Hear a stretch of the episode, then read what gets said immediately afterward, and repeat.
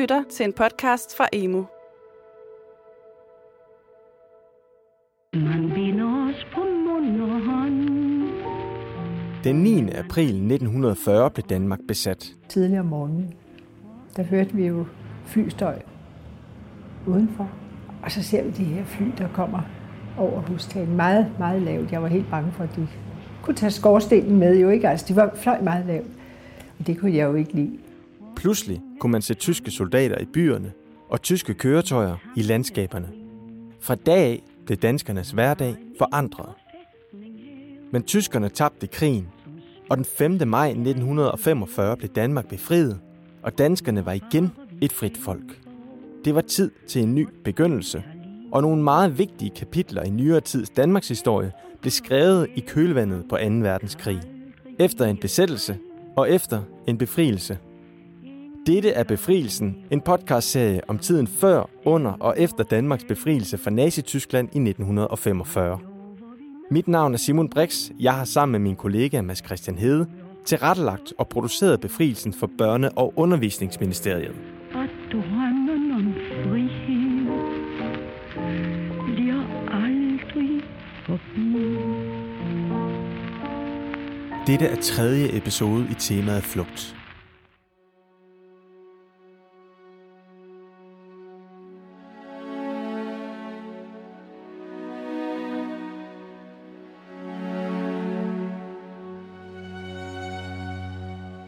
I maj 1945 bliver Danmark befriet, og de danske jøder kan vende hjem.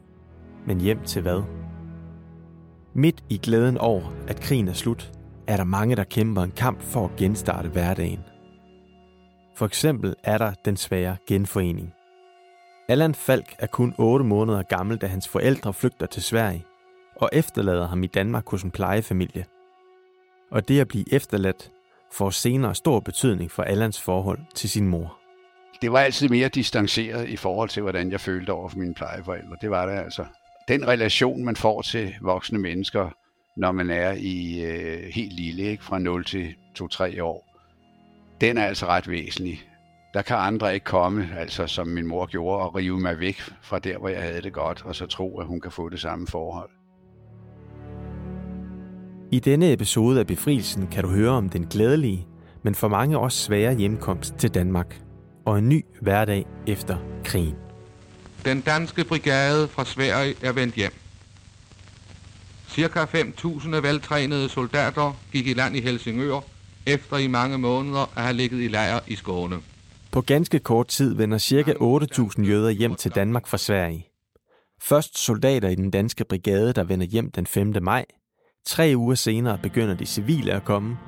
Og fra den 28. maj til den 10. juni ankommer der ca. 1200 danske flygtninge om dagen fra Sverige. Deriblandt de danske jøder. De hjemvendte danskere ankommer med færge til Helsingør og København, hvor de bliver budt velkomne af jublende landsmænd. Herefter bliver de fragtet ind til Københavns hovedbanegård, der fungerer som modtagscenter her i maj og juni 45. På banegården får de udleveret mad, rationeringsmærker og penge til transport, så de kan komme det sidste stykke hjem til deres egne boliger. 25 kroner til dem, der bor på Sjælland, 50 kroner til fynboerne og de fleste jøder, og 70 kroner til nordjøderne, som har den længste og dyreste rejse foran sig. 70 kroner svarer til ca. 1500 kroner i dag. For mange er hjemkomsten en stor begivenhed.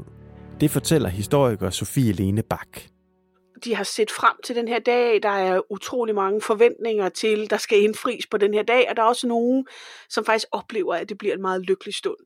At der er naboer, venner og bekendte, som har taget hånd om deres bolig og alt deres ejendele, og hvor der måske ovenkøbet er pyntet op og sat velkomstskilte ind, og der er sådan, at de, de virkelig oplever, at de, der er en modtagelseskomité, og de bliver budt velkommen hjem til Danmark. Staten og kommunerne har også sørget for at hjælpe til med at sikre de danske jøders boliger. Og historien om den varme velkomst og de glade dage efter krigen er da også velkendt. Men der er også en anden side af historien. Det er ikke alle, der kan flytte hjem. Mange oplever, at deres bolig er blevet udlejet til nogle andre. Andre oplever, at mange af deres ting er forsvundet. Og mange gange ved de ikke engang, hvad der er blevet af dem, men mange finder også ud af, at det altså er naboer og noget, man troede var venner, som har, som har stjålet deres ting. Jeg tror nok, at de fleste jødiske familier oplevede sådan en dobbelthed, øh, da de vendte hjem til Danmark.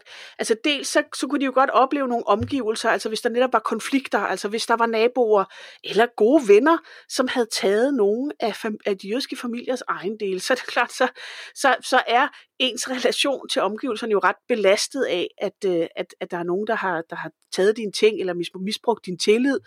Det kunne også være for eksempel familier, der kom hjem og blev præsenteret for lån, som de havde optaget for at finansiere flugten til Sverige, og som dermed også kom i sådan et anstrengt forhold til sine omgivelser. Så, så nogle familier har oplevet, at altså mere privat, altså i forhold til deres personlige relationer, at de var meget belastede, og at de på en eller anden måde skulle også starte socialt forfra, fordi at, at, øh, at de havde oplevet, at deres omgivelser havde, havde svigtet dem. Mange har også mistet deres job eller deres forretning. Den danske stat træder til og hjælper dem, som har mistet deres levegrundlag. Vi kan ikke tabe en helt samfundsgruppe på gulvet, som i virkeligheden netop er blevet socialt og økonomisk så udsat og belastet på grund af, af, af forfølgelsen. Og derfor vedtager øh, regeringen også en lov om erstatning til betænkningstidens ofre, som, som en selvfølgelighed omfatter jøder. Og når jeg siger øh, som en selvfølgelighed, så er det netop fordi, at andre steder i Europa var det altså ikke nogen selvfølge, at jødiske ofre blev anerkendt som ofre, og at de blev en del af, af den økonomiske hjælp og den, af de erstatningspakker, som man vedtog øh, efter krigens afslutning. Men herhjemme beslutter regeringen, at selvfølgelig skal de danske jøder ikke lide øh, det, det store økonomiske tab på grund af forfølgelsen, som de har. Og derfor kan de altså få hjælp til at genetablere sig. De kan få hjælp til at genetablere et nyt hjem, eller et værksted, eller deres butikker, eller i det hele taget komme på fod igen øh, økonomisk. Danskerne vender altså hjem til et samfund, der står klar til at hjælpe med det praktiske. Men inden i dem selv kæmper rigtig mange med de ting, som de har oplevet. Det er selvfølgelig indlysende, at koncentrationslejrfangerne, altså de, de har simpelthen befundet sig jo på helvede på jord og, og kommer hjem med nogle oplevelser, typisk også af, af vold og, og grusomhed og i øvrigt jo altså også sult. Så, så det, det er klart, at de er, de er psykisk, men, men også helbredsmæssigt enormt belastet. Men den gruppe, der vender hjem fra Sverige, hvor de har været flygtninge, er jo også psykisk belastet af, af det, de har oplevet. Det, de har oplevet, er en frygtindgydende flugt. Da de boede i Sverige, var mange familier splittet op, hvoraf nogen var deporteret til koncentrationslejren til Resenstadt. Mange levede derfor med uvidshed om, hvordan deres barn, søster, mor eller bedstemor havde det og, og hvor det tryk, som, som, som det selvfølgelig så er at vende hjem og opleve, at nogen har overtaget dit hjem, nogen har overtaget alle dine ejendele, du har ikke noget at leve af, at for nogle af de her mennesker, der, der var det helt klart dråben, der, der fik bæret til at flyde over.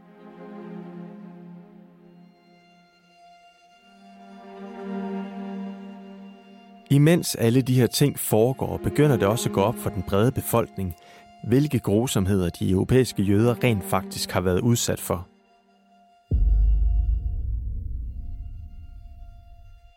Der kommer jo informationer ud fra Europa også om, at der er koncentrationslejre, at der til synlædende foregår en eller anden mere systematisk udryddelse af jøder. Men det er først efter krigens afslutning, at man for alvor får et, et indblik i, hvor omfattende forbrydelserne øh, var, men også hvor systematiske, ja nærmest industrialiserede de her forbrydelser var. Altså det egentlig industrialiserede massemord, som vi kalder det, de systematiske gasninger i udryddelseslejrene i Østeuropa, altså der får man først sikker viden om det efter krigen. Den kendskærning, at nogen har lidt en endnu hårdere skæbne, sætter de danske jøders oplevelser i perspektiv. Fordi nok har det jo for den gruppen af danske jøder, der kommer til Resenstadt, ja, det var et forfærdeligt sted at være, de har nogle skrækkelige oplevelser, og ja, det var ikke under nogen omstændigheder nemt at være flygtning i Sverige. Men hvis du sammenligner, trods alt, den situation med, med, med de forfærdelige forbrydelser, som, som er overgået Europas jøder andre steder, ja, så, så må ens egen oplevelse nødvendigvis være relativ.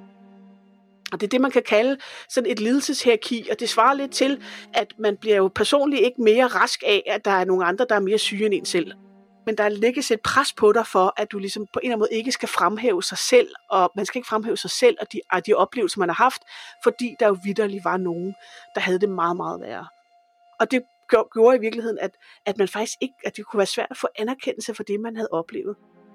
Og det gælder jo særligt også i en dansk sammenhæng, dem der jo altså flygtede til Sverige, fordi man sagde, jamen, jamen det var jo gået godt, og de var jo overlevet, og de havde jo sådan set levet relativt godt i øh, Sverige, så hvad i alverden brokkede de sig over? Så, så det kunne nemt komme over i netop en anklage mod jøder, en, en anklage mod jøder for at være for krævende, for at være utaknemmelige, for ikke at forstå, hvor heldige de var. Og det gjorde de jødiske familier. De var ikke, fordi de ikke forstod, at de var heldige, men det er ikke det samme som, man ikke stadigvæk kan have behov for en anerkendelse af, hvad det er, man har været igennem. I hvert fald hjalp det helt sikkert ikke på den psykiske belastning, som de har været udsat for, at de egentlig følte en skyld over, at de havde overlevet, fordi hvorfor dem og ikke de mange, som så var døde.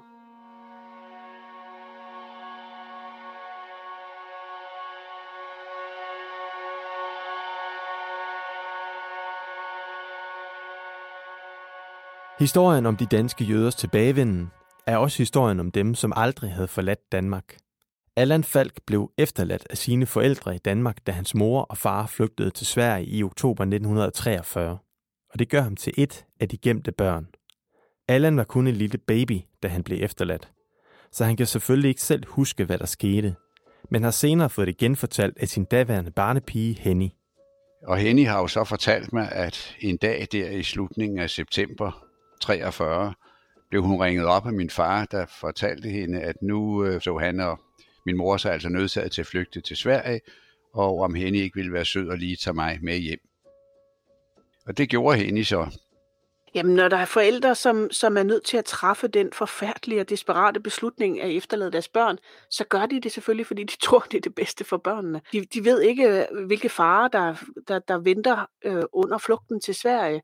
De ved ikke, øh, hvordan de netop vil det være muligt for dem at leve som familier i Sverige, eller vil, de, vil de blive skilt ad, mænd og kvinder og børn, og den utryghed og den usikkerhed, jamen, når de stod over for den, så føltes det på en eller anden måde sikrere at efterlade dem i Danmark. Og det kan vi jo godt synes er næsten bizart, når vi ser på det, men, men der er ingen tvivl om, at man gjorde det, fordi at man, at man troede, det var sikrere at lade dem blive i Danmark, frem for at tage dem med på en farfuld flugt. Men det er også sådan, at på nogle af, af, af flugtruterne, der nægter fiskerne og flygtningehjælperne overhovedet at tage børn med.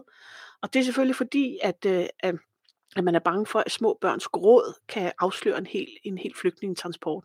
Så der er altså også nogle jødiske forældre, som simpelthen står i en situation, hvor de bliver nægtet at få deres børn med til Sverige. Allan spurgte senere i livet sin mor om, hvorfor hun og faren ikke tog søsteren og Allan med til Sverige. Min mor sagde, at det var jo en rejse ud i det ukendte. Det kan man jo så lægge i, hvad man vil. Det kan jo både være, at det var for risikabelt at have to børn med. Øhm, det kan jo også være, at de tænkte, at hvis de blev taget, så var der måske en chance for, at vi ville overleve. Jeg ved det ikke. Som sagt, min mors nåede tåget forklaring øh, uddybede hun ikke.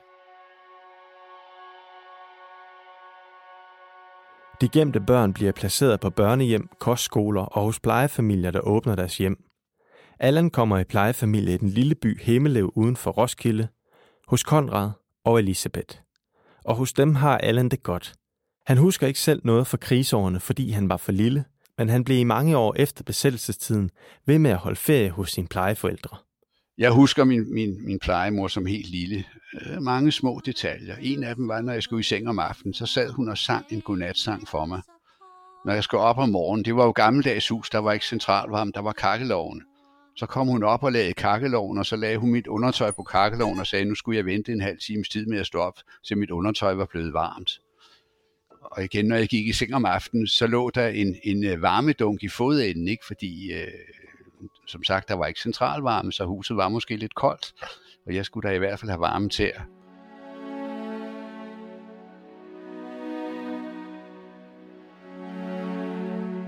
I juni 45 efter 20 måneders adskillelse fra sin lille søn, kommer Allans mor hjem fra Sverige og bliver inviteret til at bo i Himmelev med Allan og plejeforældrene, så den lille knægt kan vende sig til at være sammen med sin mor igen. I august flytter han sammen med moren ind til København.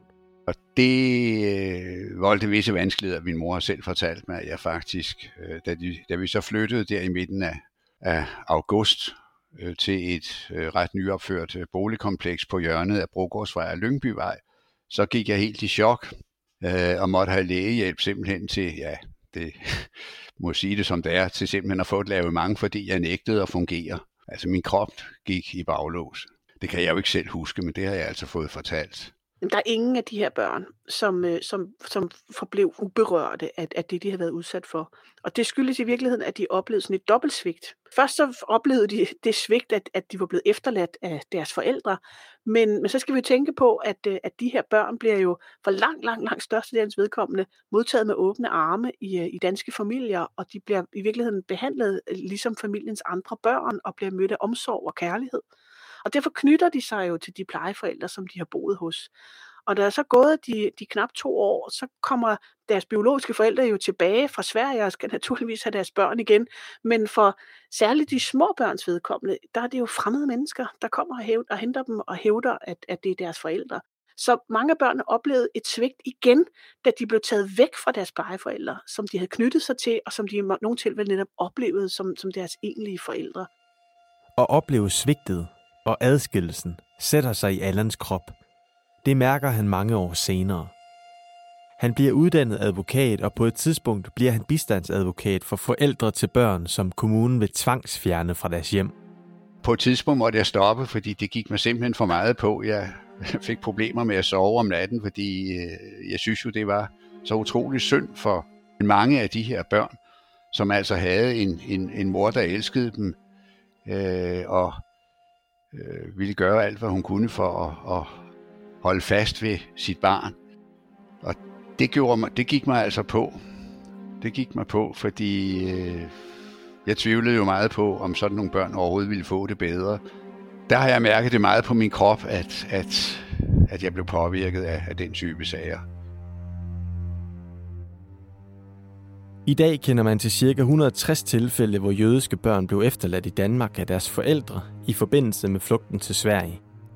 Men det er først i det nye årtusind, at historien om de gemte børn er dukket op til overfladen. Der lagde sig en enorm tavshed over øh, deres skæbne under krigen.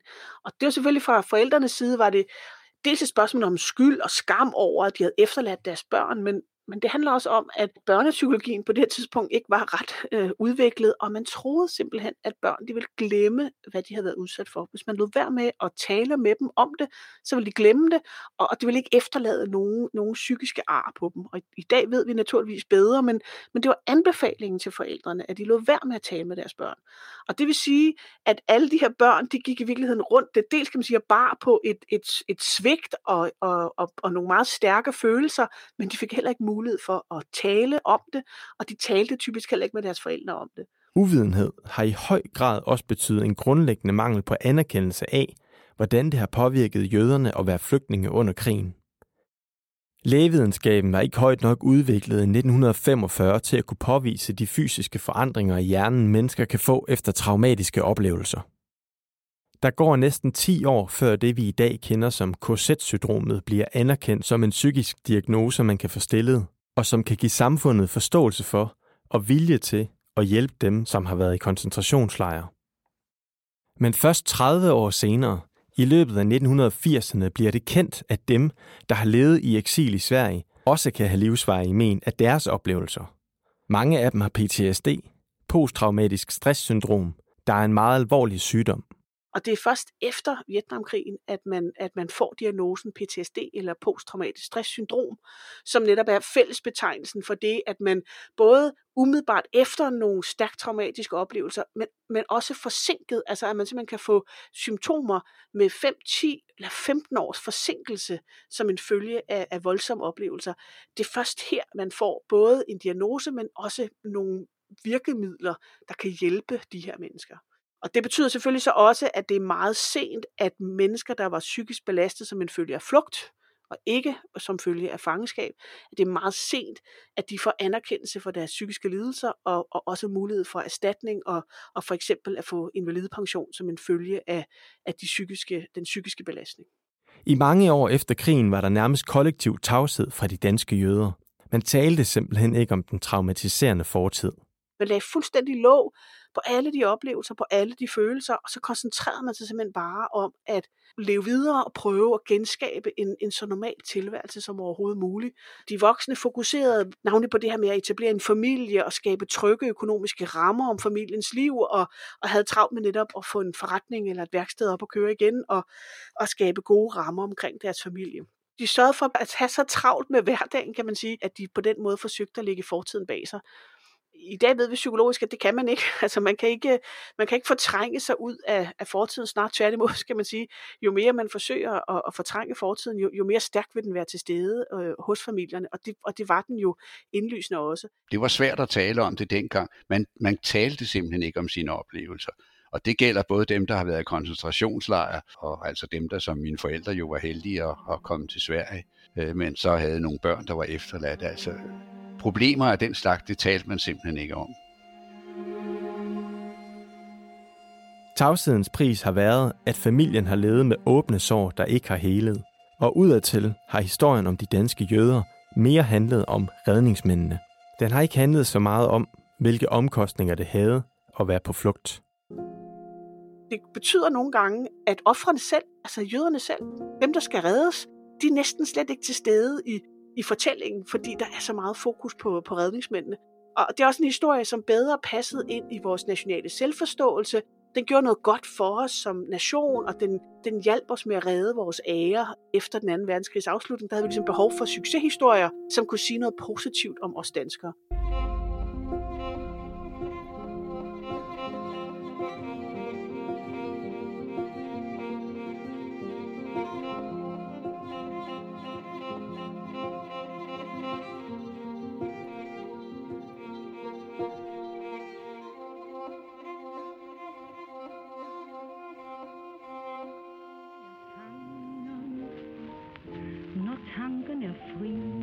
Dette var tredje af fire episoder om temaet flugt. I den næste episode af Befrielsen kan du høre om de næsten 250.000 tyske flygtninge, der kom til Danmark i begyndelsen af 1945. Der døde jo som sagt 7.000 børn i, i de der 9 måneder i 1945. Børn under fem år. Det var jo almindelige sygdomme, de døde af, men smitsomme sygdomme, som florerede vildt i de her sammenpakkede flygtningeforlægninger og som især jo så ramte børnene, som var i en dårlig tilstand. Find alle episoder af podcastserien Befrielsen i din podcast-app. Søg efter Befrielsen og fortsæt god lytning.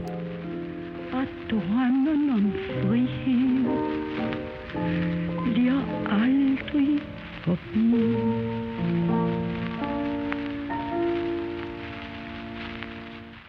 I denne episode har vi brugt klip fra Københavns Beredskab og Filmcentralen. Du har lyttet til en podcast fra Emo. Find mere viden på emo.dk.